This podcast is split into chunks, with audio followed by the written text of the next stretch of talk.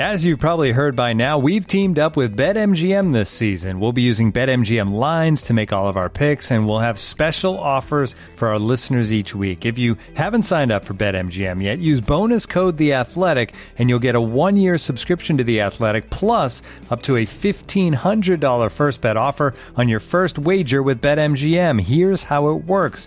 Download the BetMGM app and sign up using bonus code The Athletic. Make your first deposit of at least $10. Place your first bet on any game and claim your voucher for a one year subscription to The Athletic. See BetMGM.com for terms. U.S. promotional offers not available in D.C., Mississippi, New York, Nevada, Ontario, or Puerto Rico. Gambling problem? Call 1-800-GAMBLER. Available in the U.S. Call 877-8-HOPE-NY or text HOPE-NY 467-369 in New York. Call 1-800-NEXT-STEP in Arizona. 1-800-327-5050 in Massachusetts. 1-800-BETS-OFF in Iowa. 1-800-270-7117 for confidential help in Michigan. 1-800-981-0023 in Puerto Rico. First bet offer for new customers only in partnership with Kansas Crossing Casino and Hotel. Don't forget, if you haven't signed up for BetMGM yet, use bonus code The Athletic, and you'll get a one-year subscription to The Athletic, plus up to a fifteen hundred dollar first bet offer on your first wager. And now, two pigeons bemoaning the fact you can stream DirecTV satellite free. DirecTV gives you access to apps like Netflix and live sports right next to each other. I don't get it. Let me put it in pigeon terms. It's like that one amazing dumpster with the old fruit and cardboard all in one place. How am I supposed to keep up with illustrative metaphors when you are making me so hungry? Get live TV and streaming apps together without a satellite. Visit DirecTV.com. Requires high-speed internet connected Gemini device and separate paid subscription to watch Netflix on DirecTV. Terms and restrictions apply.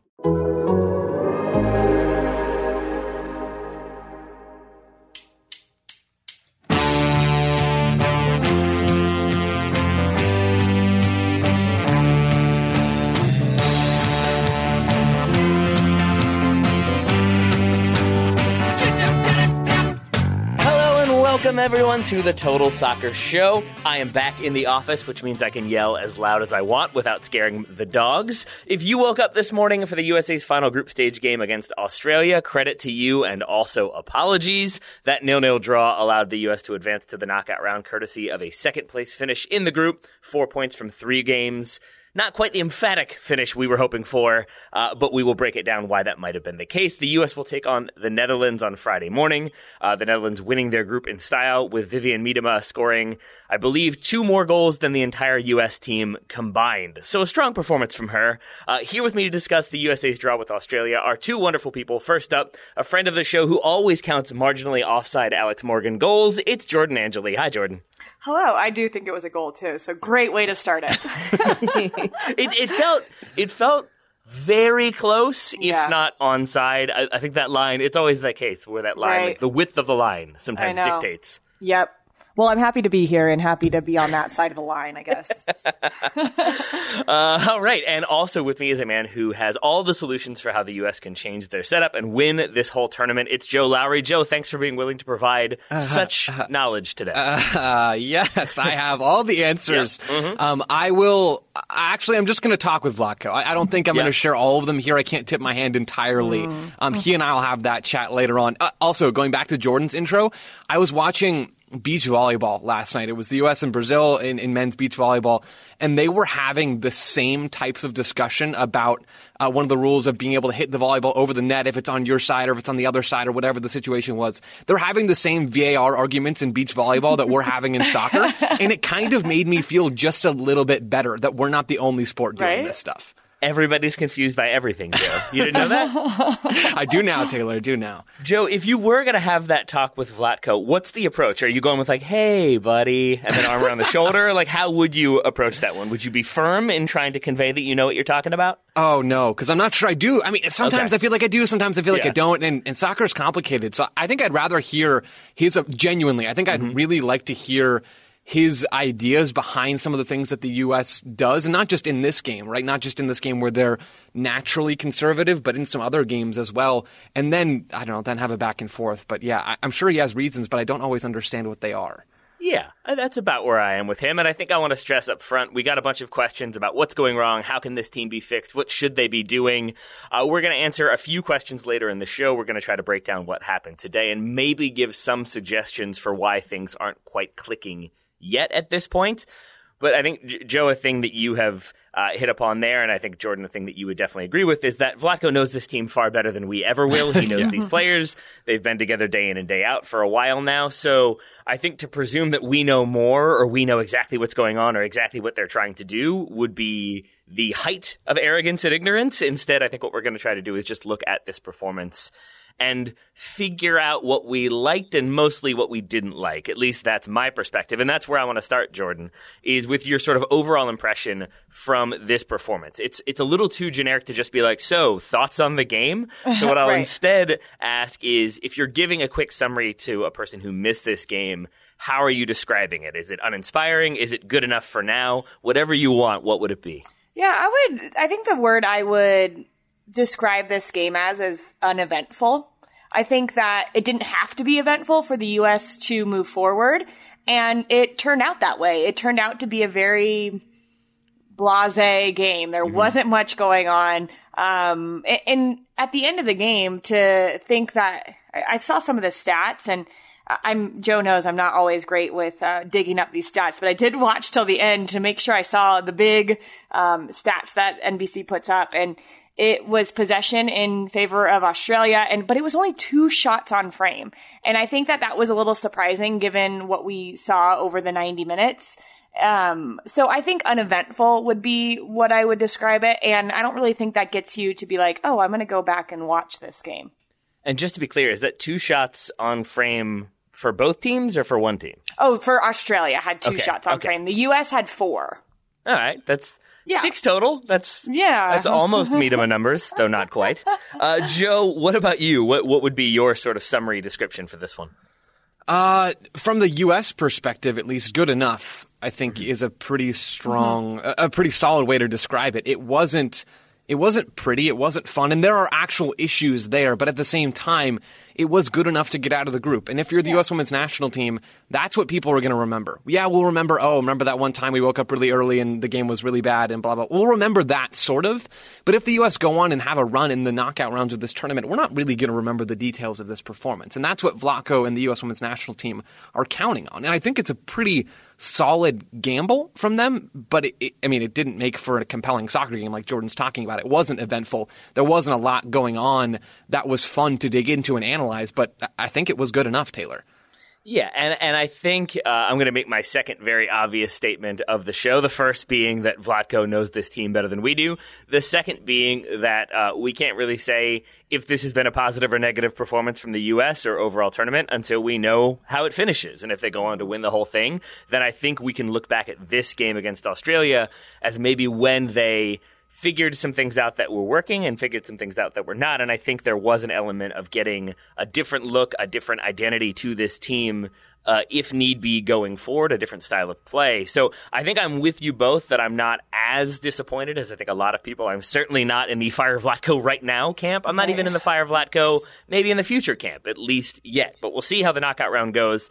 For now, let's stick with the Australia game. Uh, Joe, how did the U.S. line up in this one, and were you surprised by any of the adjustments they made?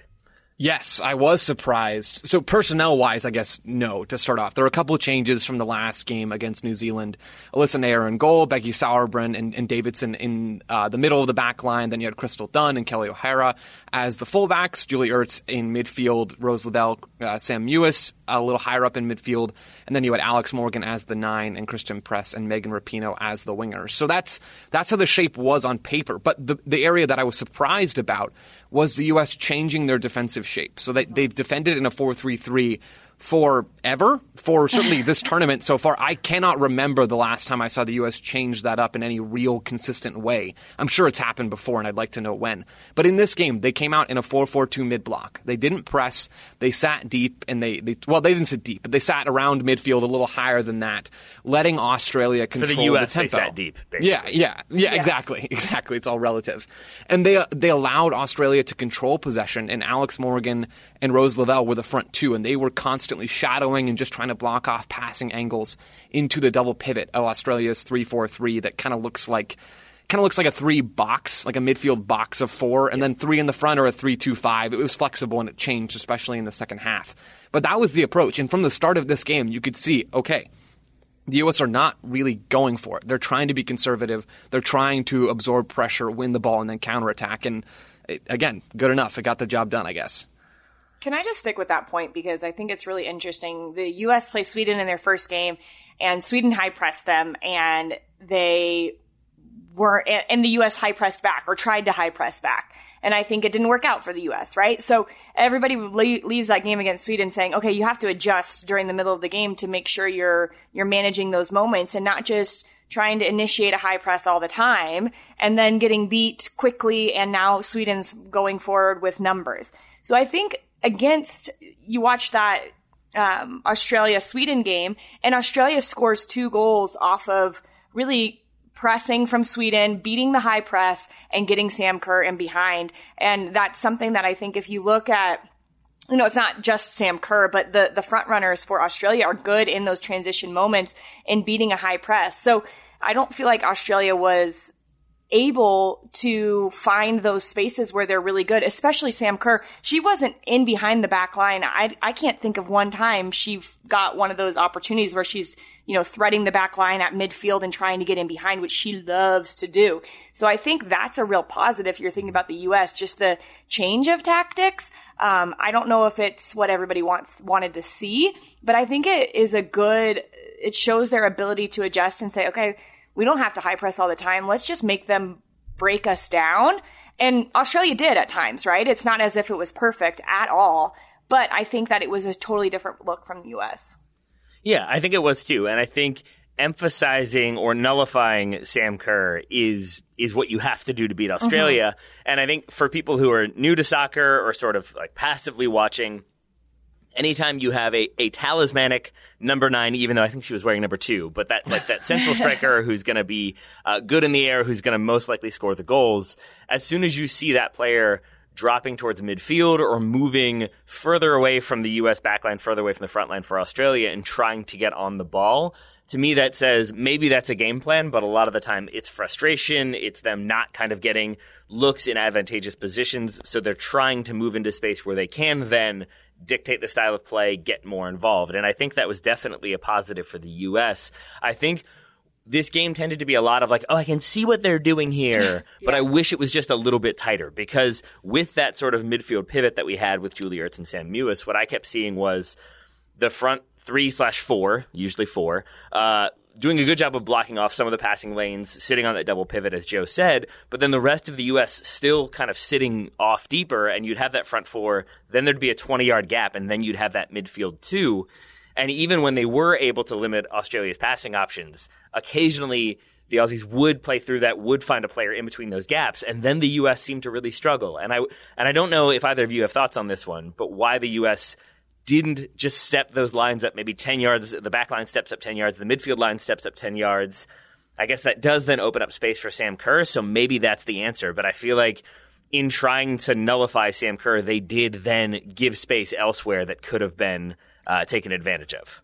For me, nullifying Sam Kerr and, and mm-hmm. especially just being compact in the back was a lot more important in this game for the U.S. than stepping those lines forward. It is a trade-off, right, Taylor? You you either step forward and you leave some extra space in behind, or you sit deep and you leave an, a little bit of extra space in midfield.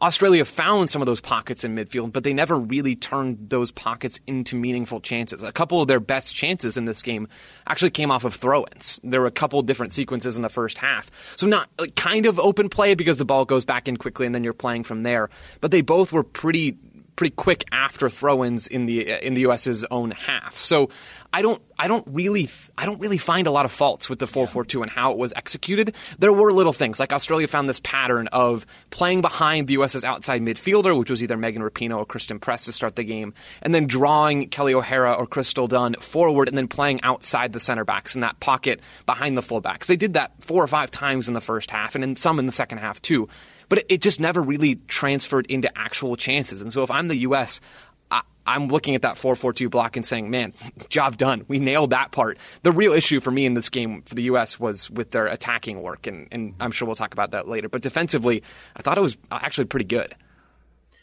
I think I think I sort of like when I was asking that question set it up to realize that I had in my notes like Sam Kerr nullified and having to drop in, and then at the same time the U.S. sitting deep. I wonder why they're doing that, and not really putting that together. That does make a lot of sense. And Joe, as you said, I think then the the defensive side of things uh, and the early point from Jordan, like not a ton of clear cut opportunities for Australia.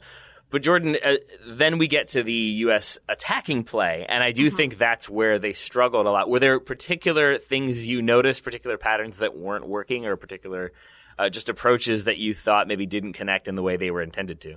Yeah, I have. A, I actually want to ask you guys a question on it because we're seeing more teams play this five back system, right? So Australia, when they got into more of that mid to low block, they they look like a five two three, right? With those three, with three front runners, uh, looking like they were really shading plays into the center of the the midfield, not super high pressing the back line. Um, I think those are those moments where you were saying Taylor that I think the back line for the U.S. could have pushed through and got beaten that first line of defense because there was a lot of space next to those two midfielders for Australia. But what I noticed with the US and where I'm a little like, I wonder what you guys see when you're watching all these games against um, when teams play a five back is there were times where the US had, it's just, it lacks movement when you're the team attacking a five back because there were five players at times. It was Sam Mewis, Rose Lavelle, uh, Christen Press, Megan Rapinoe, and Alex Morgan all on the back line.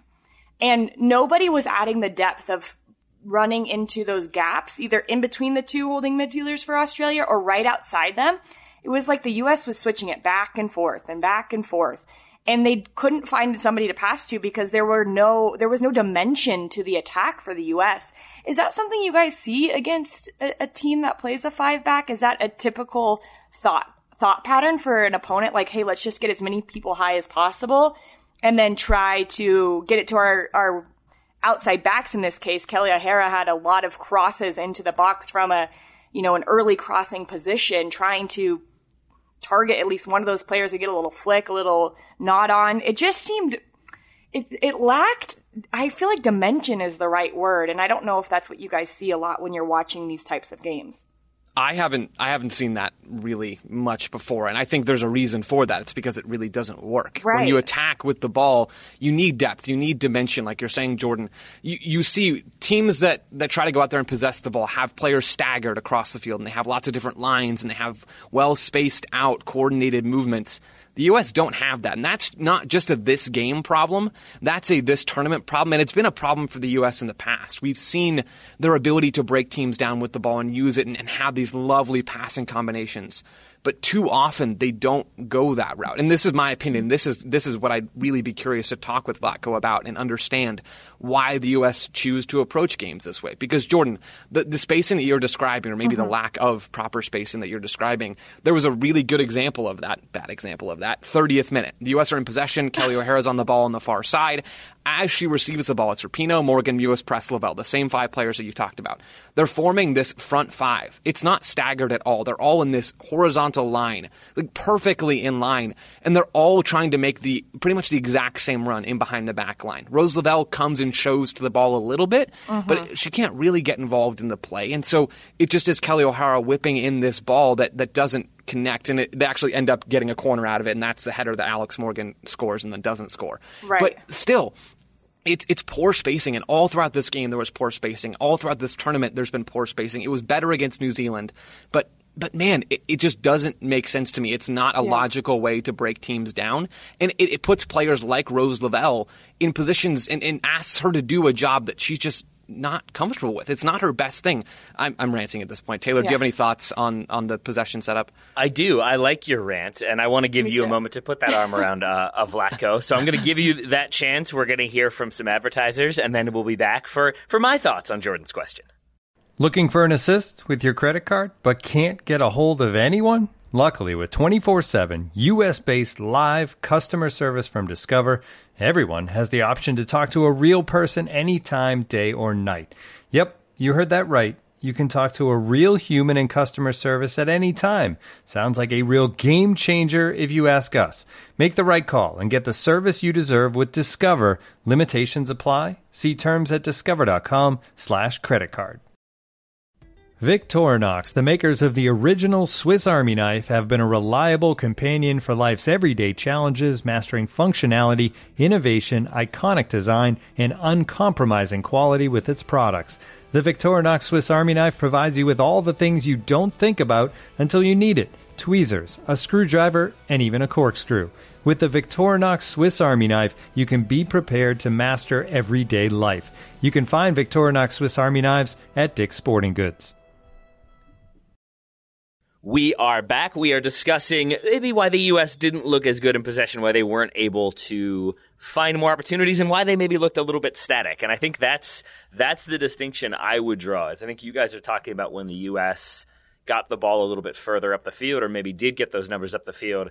I think part of the explanation for why it wasn't working also goes to when the U.S. was trying to build from further back, because oftentimes what I saw was a very strange shape to me of the back four sort of spread with your two center backs, usually passing back and forth for a minute. Then you had Julie Ertz in her usual position, maybe 10 to 15 yards ahead of them, central.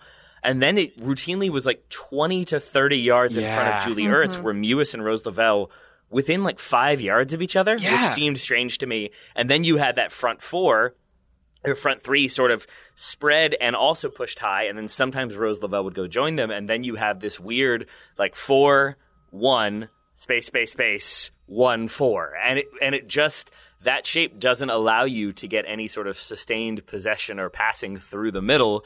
What it tends to be is er, like like it would be in this case Sauerbrunn to Ertz, Ertz to Davidson, Davidson to Dunn, Dunn back to Davidson, Davidson to Ertz, and then Ertz kind of hoofs it long, or some version of that. And I think if you don't have those passes through the middle, if you're not getting people on the ball in the same space, and then you collectively move forward together, I think of uh, Spain on the men's side, who do so well at possessing the ball up the field, and then once they get within 20 to 30 yards of goal, sometimes to their detriment, they continue to have that possession and move it back and forth and try to pull the defense out or spread the defense apart and open up those gaps. And I think for the U.S., when you have that front four just pushed very high, and it seems like their job was to stretch Australia and push them back and make the field as big as possible. That works if they're trying to press and you're trying to limit the effectiveness of that press. But to me, it also then limits the U.S.'s ability to connect passes if everybody is spread and you don't have anybody within 20 yards of you when you receive it necessitates going long or kind of sort of big switches, and I think it it really prevents the United States from getting any sort of passing rhythm, uh, especially in the uh, opposition half. Mm-hmm. Yeah, I'm just. I, I, laughed earlier when Joe said the 30th minute because that, I had written that same thing down. I feel like that was a really good example of that.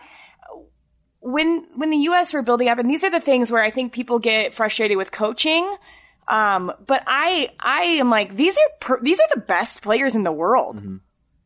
If you can't make a, a tactical adjustment once you are on the field, because, you know, Australia is not playing the same way every single game. It's not as if you're going into, you, you expect certain things, mm-hmm. but they're going to throw wrinkles at you, especially in the, one of the best tournaments that these, you know, one of the two biggest tournaments that these teams play in. They're going to throw wrinkles at you during these games that you're not going to expect.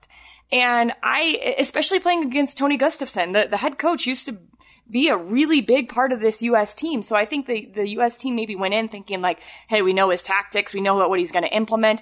And then he comes at them with this 5-2-3 defensive setup and the U.S. are like, whoa, we never played this.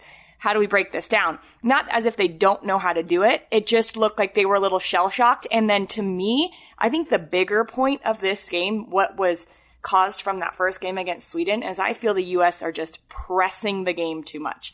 They're pressing yep. it in the, the fact that they're trying to do too much in op, in in moments where they don't have to do that much, where they can just connect and build a rhythm and pull a team apart through their movement. But when you're pressing the game, this is what happens, right? You throw five players on the back line and there's lack of movement because you're like, we got to get it in, we got to score a goal, we got to do this and it just felt like they were pressing through the majority of this game. Um, so I would I would just think, you know, when when they were, I was surprised, I guess I should say, that there wasn't more variability in taking that. Okay, put, press five people against the back line. And then pull three people off the back line and try to overload the middle of the field and see if people run with you. Well, if those center backs run with you, then there's a little slip run in behind with less players on the back line to an Alex Morgan or to a Christen Press or whatever it may be.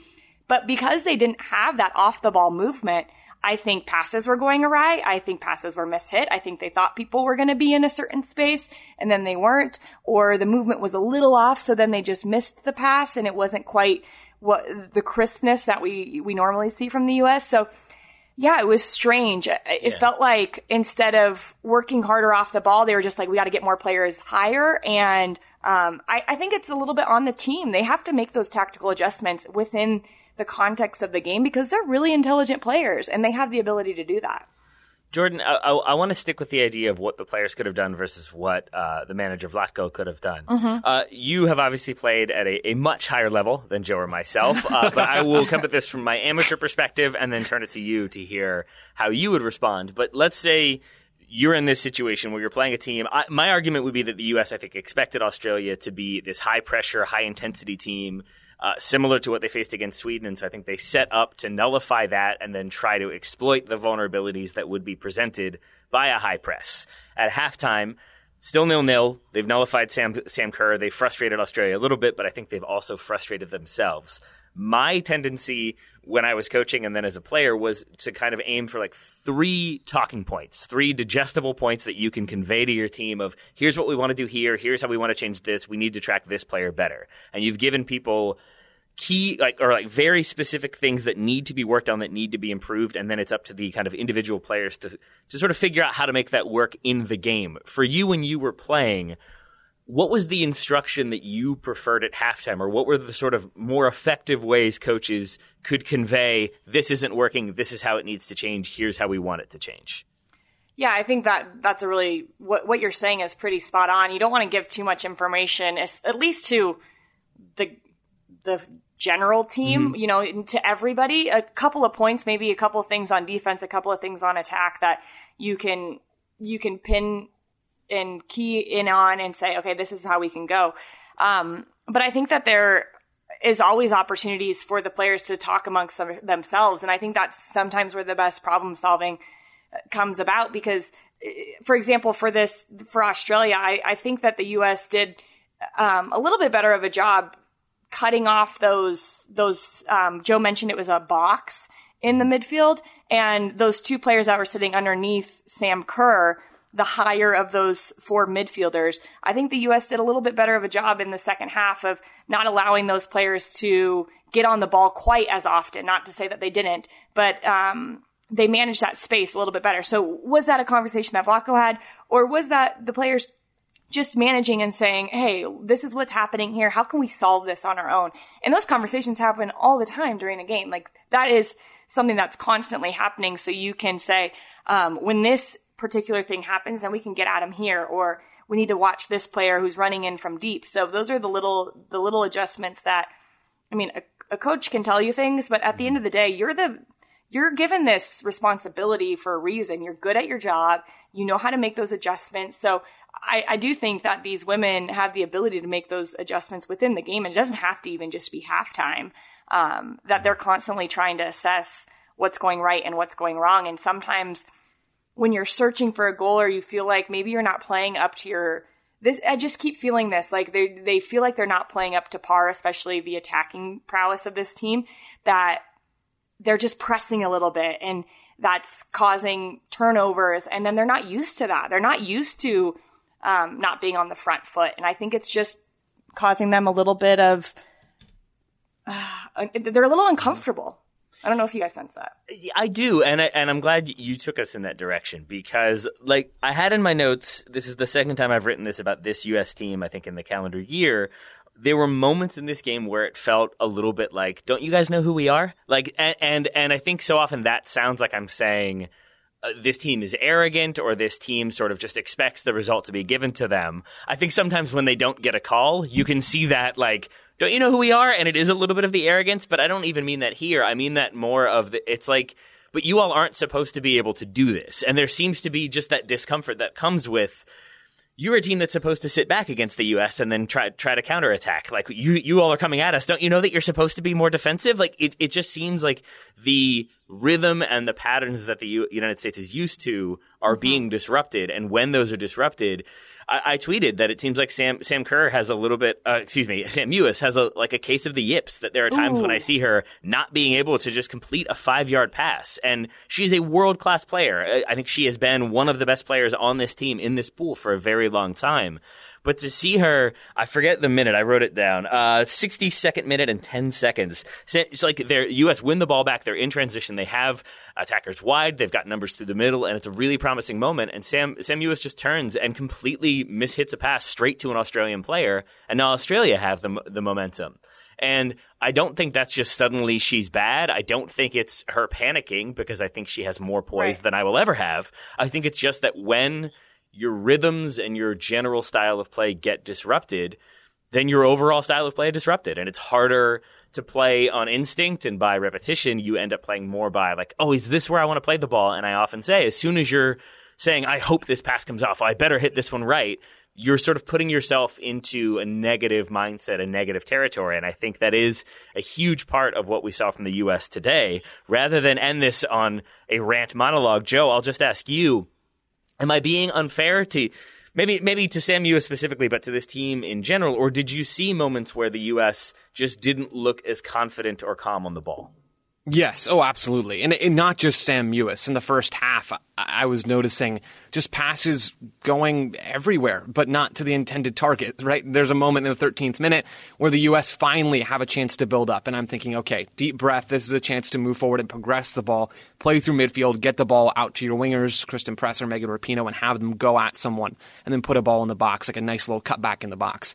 Instead, it's Tierna Davidson on the ball, and yep. she tries to play it out wide on the left. Uh, not a, not a not a hard pass, really, in the 13th minute and build up to Dunn, and it, it just sails right past her. It just doesn't find the target. Then there's a moment a few minutes later, Megan Rapinoe is on the ball in midfield, and, and she just loses it. And there are too many moments just like that, or just like the one you described with Sam Mewis. It's hard to win games, regardless of what your tactical approach is or what you want it to be. It's hard to win games when your passing isn't good. In this game, the U.S.'s passing accuracy was 70%. And there's not, it, it's hard to draw too much context from that. But when you couple that with what we just saw, it feels right compared to Australia's, which was 83%. So the U.S. didn't complete a, a, super high percentage of their passes relative to the opposition, partially because they were they were not clean with their passing in general. There were all these sloppy moments that we're talking about, but also partially because of their approach. Right? We've talked about this possession spacing or the lack thereof, and that's a problem, especially if you're trying to be a high volume quality possession play type of team. I said this after the Sweden game, and a lot of this conversation is similar to, to some things we talked about after the Sweden game. I'm not so sure that the U.S. is trying to be that kind of team, that they want to actually control the ball and move it systematically and, and, play this beautiful soccer. They can, they have the talent to do so, but I haven't seen enough of that consistently under Vlatko or even dating back to the Jill Ellis tenure to make me think that that is the primary attacking approach. To me, the primary attacking approach is we're looking for second balls, we're trying to play direct, and we're trying to go off of that. And that's not as fun to watch, and it's not exactly how I think I would approach soccer if I was in this position, but I'm not, so it doesn't matter. Instead, the U.S. are going for that more direct second balls, first and seconds. We talked about that exact thing after the Sweden game. That's fine if you're winning your duels and the U.S. in this game, this is this is the issue. The U.S. didn't win their duels. They lost the duels battle forty. Uh, they lost the percentage forty-five to fifty-five. I'm pulling this from Twitter, NWSL Analytica, who's a good follow for women's soccer. They lost the duels percentage battle and they lost the aerial duels percentage battle. And if you're the U.S., you either have to pass the ball cleaner and actually have depth and dimension in your space and to pass through midfield, or you have to play the ball long and win it. And the U.S. did neither one of those things in this game. They did neither one of those things in the Sweden game, and that's what concerns me. The context of this game means that the result is fine and it was good enough. The defensive performance was legitimately good, in my opinion. But attacking wise, the things that I'm talking about, the things that we've talked about, these are these are real problems. And if the U.S. isn't sharper in the final third, if they're not sharper with their passing, simple passes, and if they don't sort out their attacking approach, I mean, they're not going to make it past the Netherlands in the next round. That's the reality of the situation right now, and, and some things definitely need to improve. All right, on the other side of the break, I want to pick it up from there. I want to talk about maybe where the United States can improve, where they can go from here. We also have a couple Twitter questions to get to, but first, we're going to take a quick break.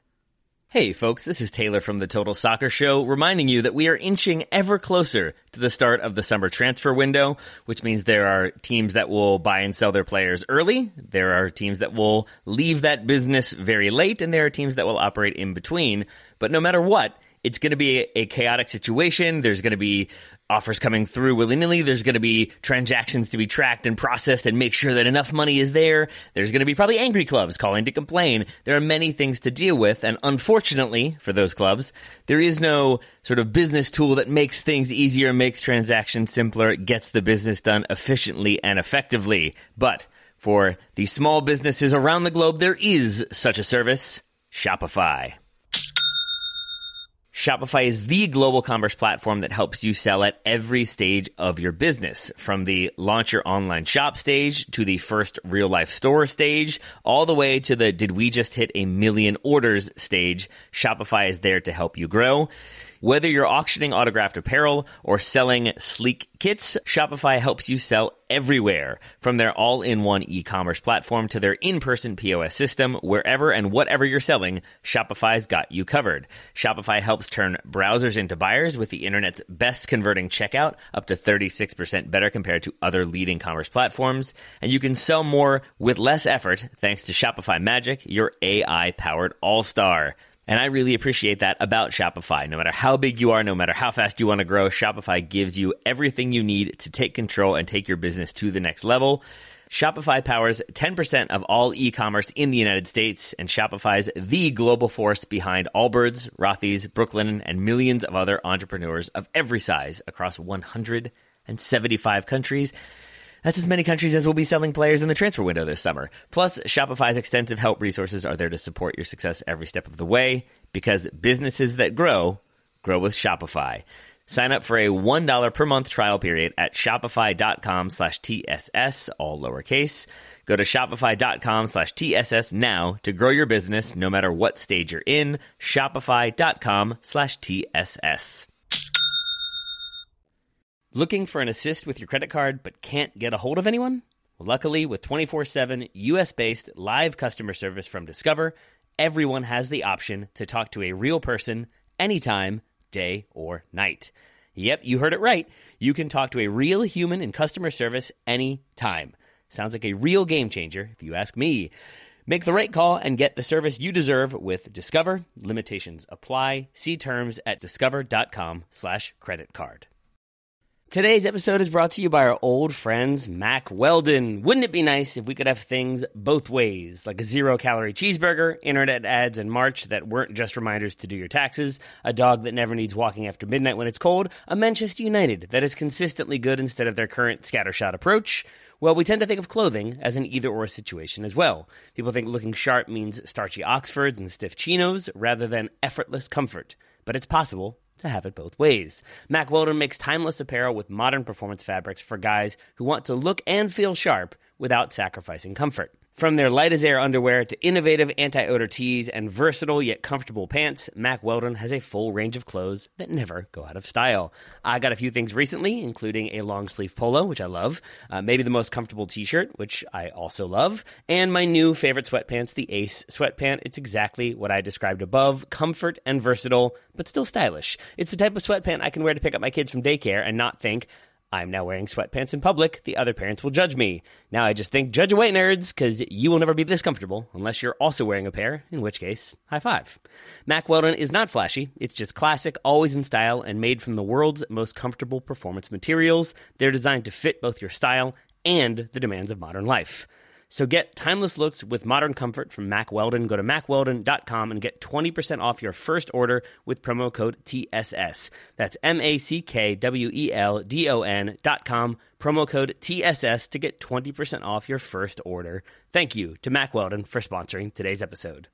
We are back, and I want to kind of summarize the game from a more positive mindset, and then I want to kind of drill down on some of the stats that Joe just gave us because I think there is a way of seeing this game in which the United States felt like it was unlikely Sweden were going to lose. So it was therefore very unlikely that they were ever going to top the group, which I believe is what would have had to happen. So I, I think there's an argument to be made, and this is what I thought was going to be the case, that they wanted to basically changed their approach against a team that was going to be more high pressure, more intensity because they struggled so poorly against Sweden. And I felt like if they come up against another team that does that and does some of the things that Sweden did successfully, I think the U.S. would be in trouble. So against Australia, I feel like they wanted to change their game plan to effectively nullify those attacking threats. And I think they did that. And I think by the time in the second half that they could have kind of taken the game under control and tried to find a way to win, uh, uh, Sweden are well ahead of New Zealand or beating New Zealand. They're not going to to top the group, the United States. So at that point, it's about sort of getting fresh legs on. Lynn Williams is in, and now she's in the Olympic squad officially. And I think you get sort of like some players off the pitch, you get a little bit more of a rest. And this game ended up being pretty dull in that second half. And that's not a positive spin necessarily. I think it's a more neutral, unemotional understanding of things. But Joe, then when you look at those duels and the kind of fight and just the overall vibe, the problem that I keep having difficulty shaking is a feeling about this team that there doesn't seem to be a ton of collective fighting spirit. And I'm choosing those words mostly carefully because I don't want this to come down to like the US just needs more heart. I, I, I do not enjoy that level of analysis. But what I, I did see on a, a, lot of occasions was just if things weren't working or they almost worked, there just wasn't a ton of response. And I'm the person who watches replays of the celebrations of a goal to see who celebrates the most and who didn't celebrate much. Or oh those two players hugged. They don't normally hug. Like i care about that little stuff. And with this team like christen press has that one moment when she's played in by alex morgan. It's a great ball. And her first touch takes her away from goal across the face of goal. And it's just too heavy. She gets a sort of tame shot on target and just kind of turns and jogs back to the middle. And that was the vibe from the team throughout. It just felt like there was this like, ah, that didn't work. Back we go. Oh, that pass didn't come off. Oh well. And and it and it was just a never getting out of that first gear, never getting into that like you want to see that player bend over and do the big clapping, like, let's go, we got to pick it up. And there just didn't seem to be that intensity. And that is the, the, lingering concern I have is with other U.S. women's teams. I feel like we've seen that fight, that spirit going back to Abby Wambach and obviously before her. There's just this sort of motivation to find a way to win. And I don't know if I've seen that as much from this team so far. And that really is my, my like lingering doubt, my frustrating concern at the back of my head. So I turned it to you two to ask, do you all share that sentiment? Am I being too harsh or too lazy in the analysis? Like, I, I welcome being told, no, I think you're maybe being a little bit neurotic, and then I will feel better somehow. So, Jordan, we'll start yeah. with you. Okay. W- what do you think of that long and meandering explanation for how things stand? I think the synopsis of the game is pretty spot on, and I think there's things that I can pull out of what you're saying there. It, I just don't think we've seen this team get their confidence rattled mm-hmm. like this for a long time. Yep. And that's what it is to me. Their confidence was rattled, and confidence is a fragile thing. And the psycho- uh, psychological part of the game is uh, is something that you work on all the time because you know how fragile it is. And I think that we're seeing this U.S. team be challenged in a way that we don't normally see them, and they don't. They're not normally challenged like this.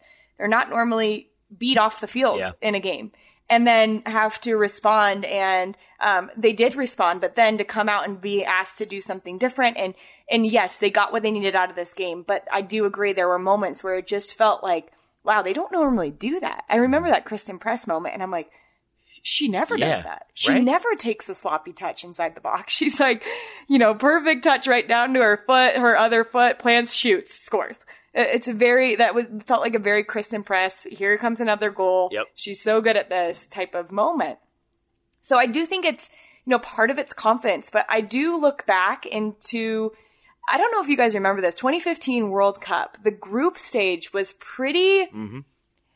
Uninspiring from the U.S. And yep. there were moments, and I remember having these conversations because there were there were times where this U.S. team wasn't high pressing, and I was like, what are they doing? That's one of their best qualities is just making teams feel like they are breathing down their necks.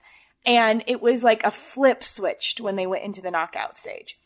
And then they just found a way to win. And I have feelings of that going into the knockout stage. Like this team knows how to win. In the, at the end of the day, this team knows how to win. Well, how are they going to adjust? Because now we've had three games in a week, right? Not only are you physically fatigued, but now you're trying to regain your confidence in in a tough turnaround window, playing one of the you know one of the top teams in the world next in this next matchup in the first matchup of the knockout rounds. Confidence is going to be something that they they should be speaking over each other right now, and not not to the fact that they're overconfident, but I really do think that they have to play with that edge. Um, and that edge is the, the heart, right? Like working for each other. I think number one, the movement off the ball has to be the biggest thing. And now I'm just talking about something different. Um, but so, Joe, I'll, I'll see what you have to say. I guess I feel you, Jordan. I feel you.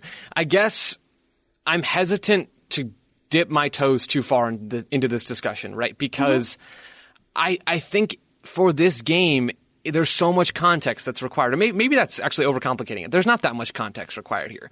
The U.S. didn't need a sterling performance to win uh, to to make it out of this Yeah, group, which true. was their their primary objective. Vlatko said after the game, "Oh, our first goal was to win, and our second goal was to get out of the group. We didn't accomplish our first goal, but we got the second one, and we're happy." That's a, a summary and a paraphrase, but I think that's that's true, right? The U.S.'s performance, especially in the second half, it was very clear that these two teams were okay with this result. Mm-hmm. And I think when you're okay with leaving a game with a nil-nil draw, you know in the back of your mind that you're fine to get out of this by not scoring and not conceding. You're going to play conservative. We saw that reflected in the U.S.'s defensive approach. But you're also not going to be as bothered about missing a shot or, or taking a poor touch or whatever the mistake, quote unquote, might be you're not as fussed about that because you know what the real objective is. You know the real objective is to get out of the group after the result that you had against Sweden. That that was always the goal for the next two games. And the US did that. And so it's just really hard for me Yeah. to maybe it's not nitpicking, but it's hard for me, Taylor, to go back to your original point, to like get too uh, too bothered about it, I guess, and maybe that's foolish. Maybe that's naive on my part, and it shows my lack of experience playing in a setting like this. But for me, it really does all boil down to job done. And I have beef with certain parts. I've, be- I've used the word beef a lot on this show Yes, lately. I don't know I what's love going on with that. It's like Arby's is sponsoring us, and they're not. That's more of an allocation disorder move. Either way, there are issues here, and I think we've done a good job of talking about them. But but still, the main point is job job done. Yeah. and- Can I just add one more thing? Like, I do think that connecting those passes that we mentioned builds confidence. And it's small confidence, but it's knowing, okay, we can play through these lines and we can connect these passes. So I think you can't forget, like, those are the hard things that the team's going to be like, why aren't we, you know, why aren't we thinking about that? But at the same time, you do have to be a goldfish, right? To bring another Ted Lasso. I know you brought the yips in earlier. uh, you have to be a goldfish and just let some of these things go and say, this is a brand new tournament now we're starting with this game against the Netherlands and we move on and we move forward. And um, we forget about those little things because we know who we are and we can we can get through these next few games and be on the podium. is now That's where. I incur the wrath of both of you by saying that I have not seen more than like one minute of Ted Lasso. It's okay. Like it's it's fine. I think the listeners will probably be a little bit more upset I about that. I'm, It's, Yeah, it's I'm, fine. I'm anticipating. Oh, you like it. When I, You when like I wrote it, that Taylor. tweet about Sam Mewis having the yips and everybody was like, Ted Lasso, Ted Lasso, Ted Lasso, I was like, oh, all right, maybe I, I finally have to start watching if I'm going to start referencing things accidentally. it uh. means it's maybe maybe seeping into the consciousness. Who knows? But Jordan, I'm also glad you bring up the 2015 World Cup for a moment because that was one that when Daryl and I were covering that, there was much more frustration with the team, especially in the in the group stage and as they went into the kind of early rounds of the knockout round of not winning convincingly, not sort of putting teams to bed, and not like dominating from start to finish and and there are shades of that here. I think just the big difference is is that loss to Sweden, and it felt like if the United States had had drawn that game against Sweden, then they win mm-hmm. against New Zealand, then they draw today. That feels sort of similar to 2015, in that it's like Yeah. yeah, they played some good teams, they figured some things out. It's a growing process. We're learning, but I think because of the loss and mm. then this performance today, I, I'm I think I'm just less inclined to believe like okay we're learning we're figuring things out and they very well may be and and as i said in the in the kind of beginning summary like I think there's a chance that they figured some things out about how to deal with a high pressing team and ways they want to nullify that or let the team tire themselves out. And then in the second half, they go back to a more possession oriented, keep the ball, move it, frustrate, and wear Yeah. that uh, opposition down. And then you win 1 0. And in the knockout round, 1 0 is a great result and what you Yep. definitely want. So I think it, it all goes back to the very early part of this show of we just don't know yet. And if the United Yeah. States like only gets through on penalties in the next round or doesn't make it out against the Netherlands, then I think we know, yeah, the the confidence really did take a huge hit and they haven't really recovered and now we see how Vlatko rebuilds this team. I'm assuming he will still be there regardless of that result against the Netherlands. Uh, but but I think overall you all have made me feel more positive or or or less hysterical. this was me being hysterical, I guess. But I do I do sort of feel like okay, we've learned some things, we figured some things out, and if they end up winning it, people will forget the kind of group stage confusion. So let's hope for that. But for right now, let's answer a few questions. Joe, I'll turn it to you from at Blue City Radio. Which star, quote unquote, player would you remo- remove from the starting lineup to send a message to the team that the energy level needs to increase? I mean, we've already seen some rotation, mm-hmm. right? So this is a little challenging. I, I would probably, though, still remove Megan Rapinoe from hmm. from the knockout round from this quarterfinal game, just because I think we've seen her be able to bring something off the bench, and so I don't know if this gets the message across. But maybe you have a little bit more success with Tobin Heath providing the individual 1v1 ability that she has. Like if we don't see the overall possession or overall second ball direct scheme improve, if either one of those paths don't don't improve for the US, then I think you might need some of that individual 1v, 1v1 ability. And so adding Tobin Heath is an advantage and, and maybe getting Megan Rapinoe to come in as a sub gets that message across. I'm not so sure, but that, that could be an okay tactical change for the Netherlands game. Jordan, what do you think about that one or any other changes you'd like to see? Yeah, I think that's the big one that I would see. I would start Lindsey Horan when she came in the game. Um, and this is the type of movement that I think that the U.S. flourishes off of. She got the ball, she moved, she found the pockets of space, she pulled a defender out, and then it's okay using that to then initiate other players to move around you because I do think that the U.S. have the ability to pass around teams, but if you can't connect those first few passes, it, it makes you feel a little skeptical of your abilities. So I think that Lindsey Horan starts and Sam Mewis um, does not. So I, those are I, I agree with Joe's as well. All right, so we would go then. Would we go Heath and press wide with uh, Horan in the middle with Ertz and Lavelle? Yes, that's what I would do. Joe, are you okay with that? Yeah, no, I, I'm totally fine with that. What about at that number nine spot? I think this again is where I have some confusion about this team. That I think going into the knockout round, typically with the U.S. Women's National Team, we know 10 of the 11 starters or 9 of the 11 starters. Mm-hmm. Here, I think we could probably get 11 for 11 if we picked our lineup, but we could also go like 6 for 11 with some of these. So, yeah, is it Alex Morgan or is it Carli Lloyd? Jordan, do you have a preference there? Gosh, It's tougher I- than I- it should be, I think. Yeah, it is tougher than it should be. I think Carli Lloyd would have been the better pick in this particular game just mm-hmm. because I think she could have come off the back line and connected in those spaces that I mentioned in the build up.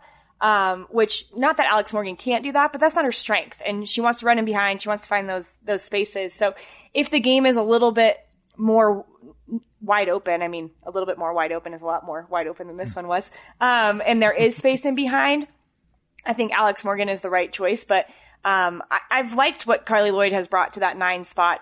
Um, and now that you said that, Taylor, now I'm thinking about the center backs too. I don't Yep. know who you start there. It, and even at right back, I didn't think Kelley O'Hara had her, her best game. I thought sometimes she over pursued or was too aggressive pursuing the ball and left her mark wide open. Other times, I think with some of her passing out, it wasn't particularly stellar. So I, d- I don't know if she is nailed on starting it right back over Emily Sonnett. I think she will. I also think this was probably Tierna Davidson's audition to start over Abby Dahlkemper. But I think to Joe's point, I had that same uh, minute noted as Tierna Davidson. I think that was the third time in the opening 13 minutes or so that she, when pressed, uh, either like gave the ball away, got it back, and then completed a pass, or played a ball out of bounds. But either way, I don't think it was the strongest display from her. So I wouldn't be surprised if it's Crystal Dunn at left back, if it's Dahlkemper coming back in with Sauerbrunn, and then Emily Sonnett or Kelley O'Hara. I think it really could be either one.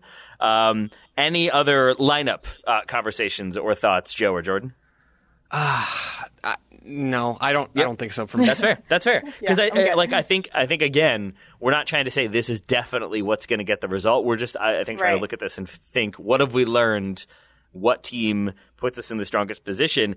And and really, I think with that conversation, like having been had, that's a strange phrasing. Uh, really, the big question for me remains Alex Morgan versus Carli Lloyd. Because if you go back to Carli Lloyd, it is sort of Morgan Lloyd, Morgan Lloyd, and that speaks to inconsistency or maybe it's rotation, but to me it's a little bit too much rotation.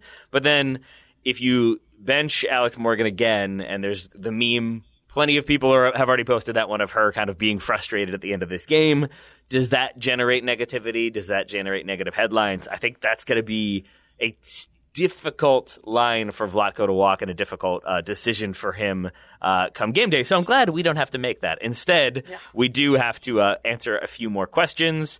Um, SCR Bear, Soccer Bear 29. Uh, how did the U.S. not score in two out of their three games? I am so confused. I think we've talked about this in the show and at various points in other shows, uh, but do either of you have sort of a, a bullet point that you'd like to throw out as to why the U.S. has been inconsistent in front of goal?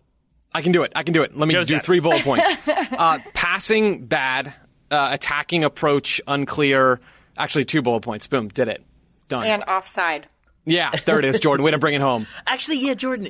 We, we, like, I, I really thought about that for a while today. Of like, if the U.S. keeps having offside opportunities, or just keeps being offside, like, is that representative of a problem, or is that just them being aggressive in their attacking approach?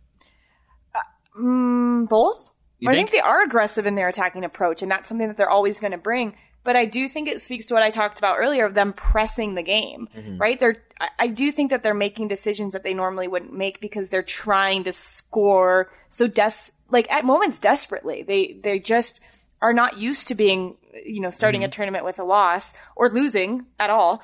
And so I do think that they're pressing the game a little bit. And when you're pressing the game, it's hard to be in flow. It's hard to be in that state where the creativity is just oozing out of you and you can make these little connections and Tobin Heath does her little flicks and gets around a player. So I do think that that is part of the issue too and something that, you know, is hard. There, I, I would imagine there's a lot of conversations and even time just like, re- in, in like a meditative state where they're just remembering and trying to work on relaxing and knowing that they don't have to press this because they they can break down teams. Um, so I think that that's part of it, if that makes sense. It does. It does. Uh, we are going long. I don't want to go too much longer. I will just say uh, the USA will be playing the Netherlands. I think it's seven or seven thirty in the morning on Friday. Slightly more manageable than four Yeah. a.m. You think? Uh, the three of us will be back to review that one. Hopefully, a U.S. win. I'm going to ask you final final thing then. What is the thing that you all would like to see aside from a result in that game? Uh, and I will start to buy you some time. One thing I would like to see is the United States come under pressure in those opening 10 minutes or so. And let's say they do have one where maybe the ball goes to Abby Dahlkemper. She's got somebody pressuring her. She plays that same pass to Crystal Dunn, but it goes out of bounds, like we talked about with Tierna Davidson.